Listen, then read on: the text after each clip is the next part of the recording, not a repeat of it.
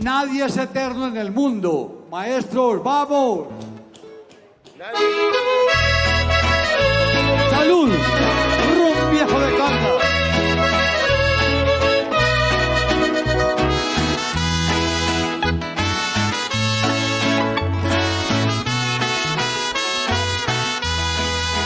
Un saludo para nuestros amigos, seguidores y oyentes de quienique.com. Les doy la bienvenida a este espacio.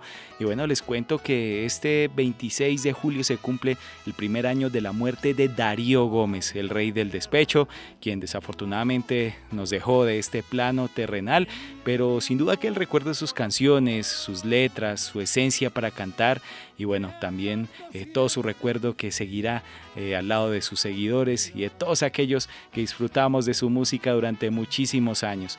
Y en esta oportunidad tenemos un invitado muy pero muy especial, un hombre que lo acompañó durante muchísimos años, su compañero de aventuras, de batallas, de canciones y sobre todo su compañero del alma. Se trata de Aníbal Ramírez, conocido como Pistolita, el guitarrista de Darío Gómez. Maestro, gracias por aceptar esta invitación acá en quienique.com y nos place saludarlo.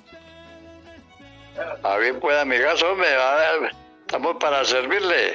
Bueno, maestro, pues primero que todo agradecerle y bueno, pues justamente ya que se cumple un año del fallecimiento del maestro Darío Gómez, eh, pues eh, don Aníbal, ¿usted cómo lo recuerda? ¿Qué es lo que más recuerda de él? Hombre, yo siempre lo, lo, recordé, lo recuerdo y lo recordaré siempre como una persona muy sencilla, muy humilde y un gran amigo. Para mí, pues, uno yo creo que el mejor amigo que yo he tenido en la vida es Darío Gómez. Claro. Te digo la verdad. ¿Y cómo lo conoció, maestro? Hombre, nos conocimos en una grabación en esa época había mucha grabación aquí en Medellín y entonces como yo grababa siempre bastante en las casas disqueras, un día me llamaron que fuera una grabación y era con Darío.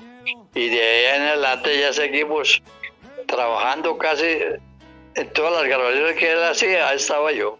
Claro. ¿Y cómo se dio justamente esa amistad en la que pues usted prácticamente duró casi 40 años al lado de él en conciertos, grabaciones? Sí, hombre, 38 años, gracias a Dios que él me soportó y Dios me permitió estar con él. Hombre, sí, grabamos bastante y recorrimos muchas partes de este planeta, gracias, como te digo, gracias a Dios y gracias a él. Bueno, ¿y cómo era acompañarlo en esas interpretaciones y tocar con él? Hombre, eh, te digo pues que eso para mí no era trabajo, era como una diversión porque nosotros sabíamos que cada que a una tarima era a triunfar, porque cuando llegaba y anunciaban el rey del despecho, eso todo el mundo vacionándolo y aplaudiendo, uno se sentía muy satisfecho y cada que salíamos nosotros sabíamos, no, vamos a triunfar como siempre y gracias a Dios así era. Claro. Bueno, y tenían, no sé, algún tipo de ritual o cómo se preparaban antes de grabar y de tocar con él.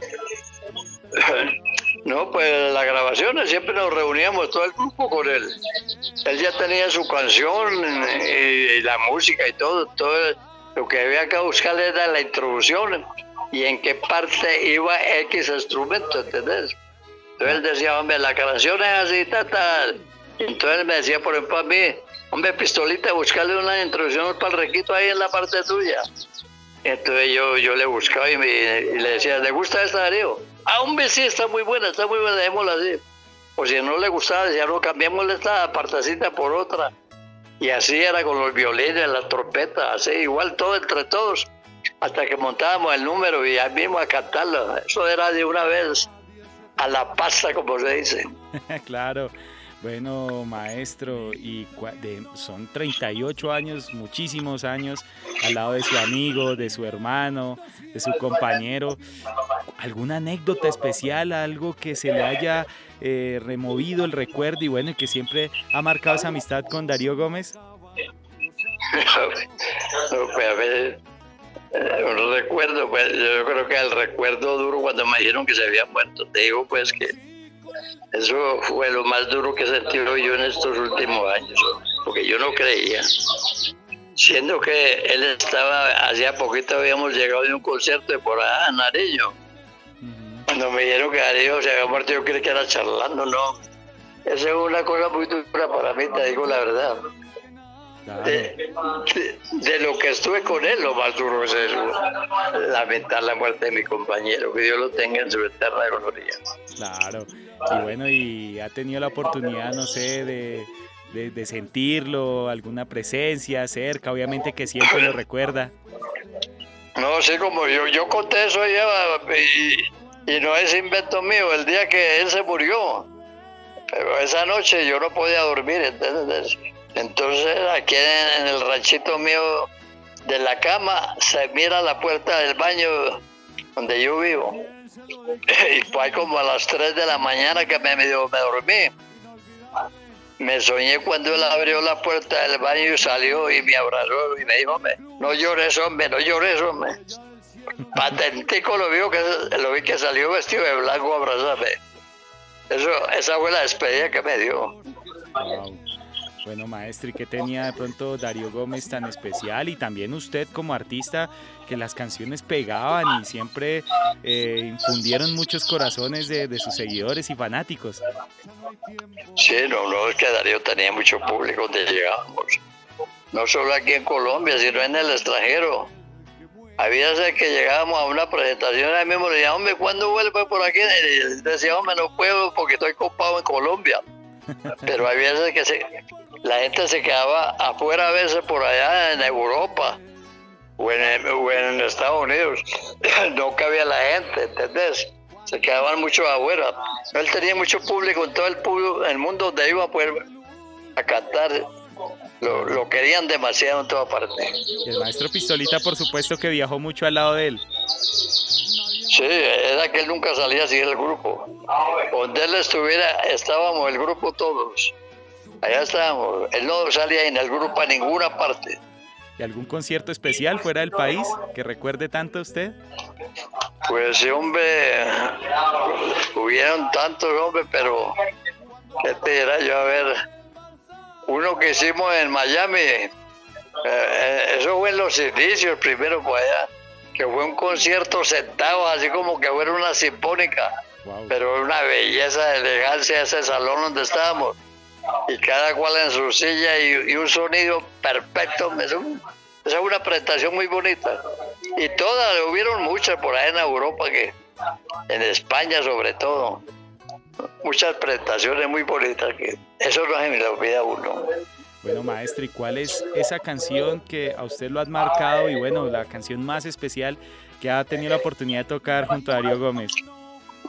La canción, para mí la canción, yo siempre la recordaré siempre, se llama Sin respeto no hay amor.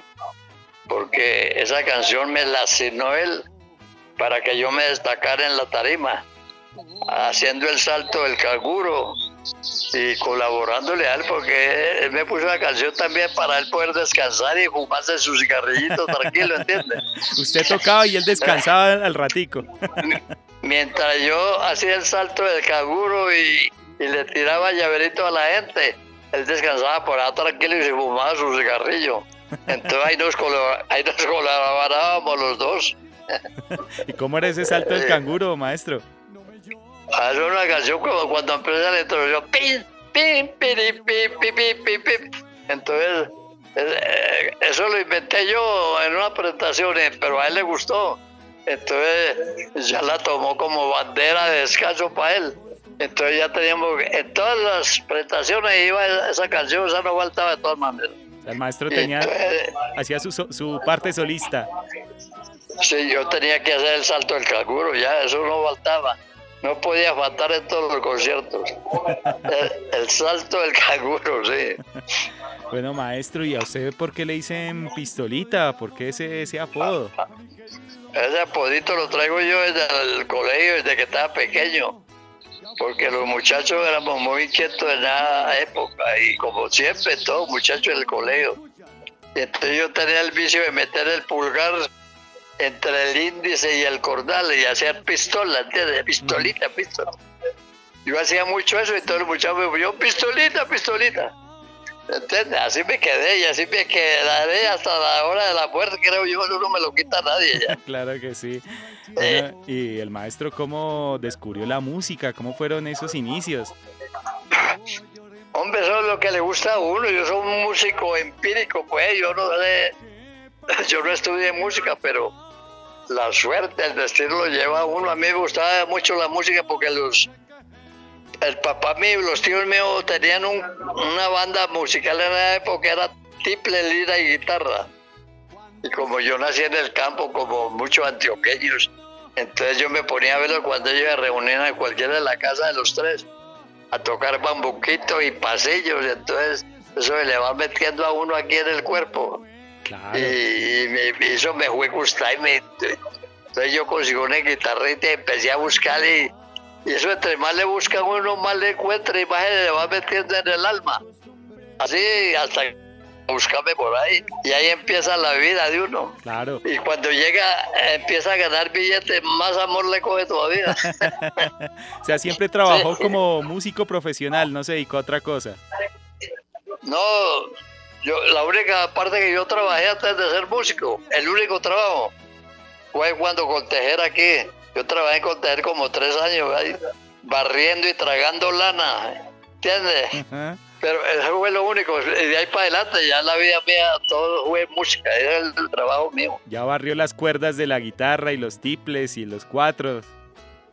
Eh, yo ahí me le, un poquito a todo eso. bueno, maestro, ¿y cómo está su actualidad? Eh, ¿Sigue tocando profesionalmente? ¿Sigue grabando? No, sí, sí, no. el grupo legendario está todavía ahí. Inclusive esta semana vamos por a San Jerónimo a un concierto con la hija de Darío, con Catalina. Y por ahí grabacióncita y también colaborándole a, ver a la hija mía. Para no quedarme aquí en la casa quieto porque me tuyo el todo, amiga. claro. Bueno, eh. maestro, y justamente ahí con la agrupación, ¿cómo fue la primera vez que se reunieron ya sin el maestro? No, a ver, María, muy duro. Sí. Ahora precisamente acabé, hace como una hora llegué, estamos ensayando. Ajá. Porque tenemos que ir a San Jerónimo a un concierto el viernes. A un concurso que haya que están escogiendo el émulo de Darío, el que cante más parecido. Wow. Entonces el grupo legendario vamos a ir a tocar allá. Ah, bueno, súper. Bueno, pues si bien el maestro está gozando de una buena actualidad y bueno, pues maestro Aníbal, ya para terminar, eh, si tuviera la oportunidad de, de decirle algo al maestro Darío Gómez, ¿qué mensaje le quisiera entregar? Hombre, que el mensaje es que Dios lo tenga en la eterna gloria y que gracias por todo lo bien que se comportó aquí en este mundo, no solo con los compañeros de trabajo, sino el gusto que le dio a toda su fanaticada, que muchos no lo olvidan y creo que será difícil que lo olviden. Y la música es perdurará por mucho tiempo, creo yo. Que Dios lo tenga en su santa gloria.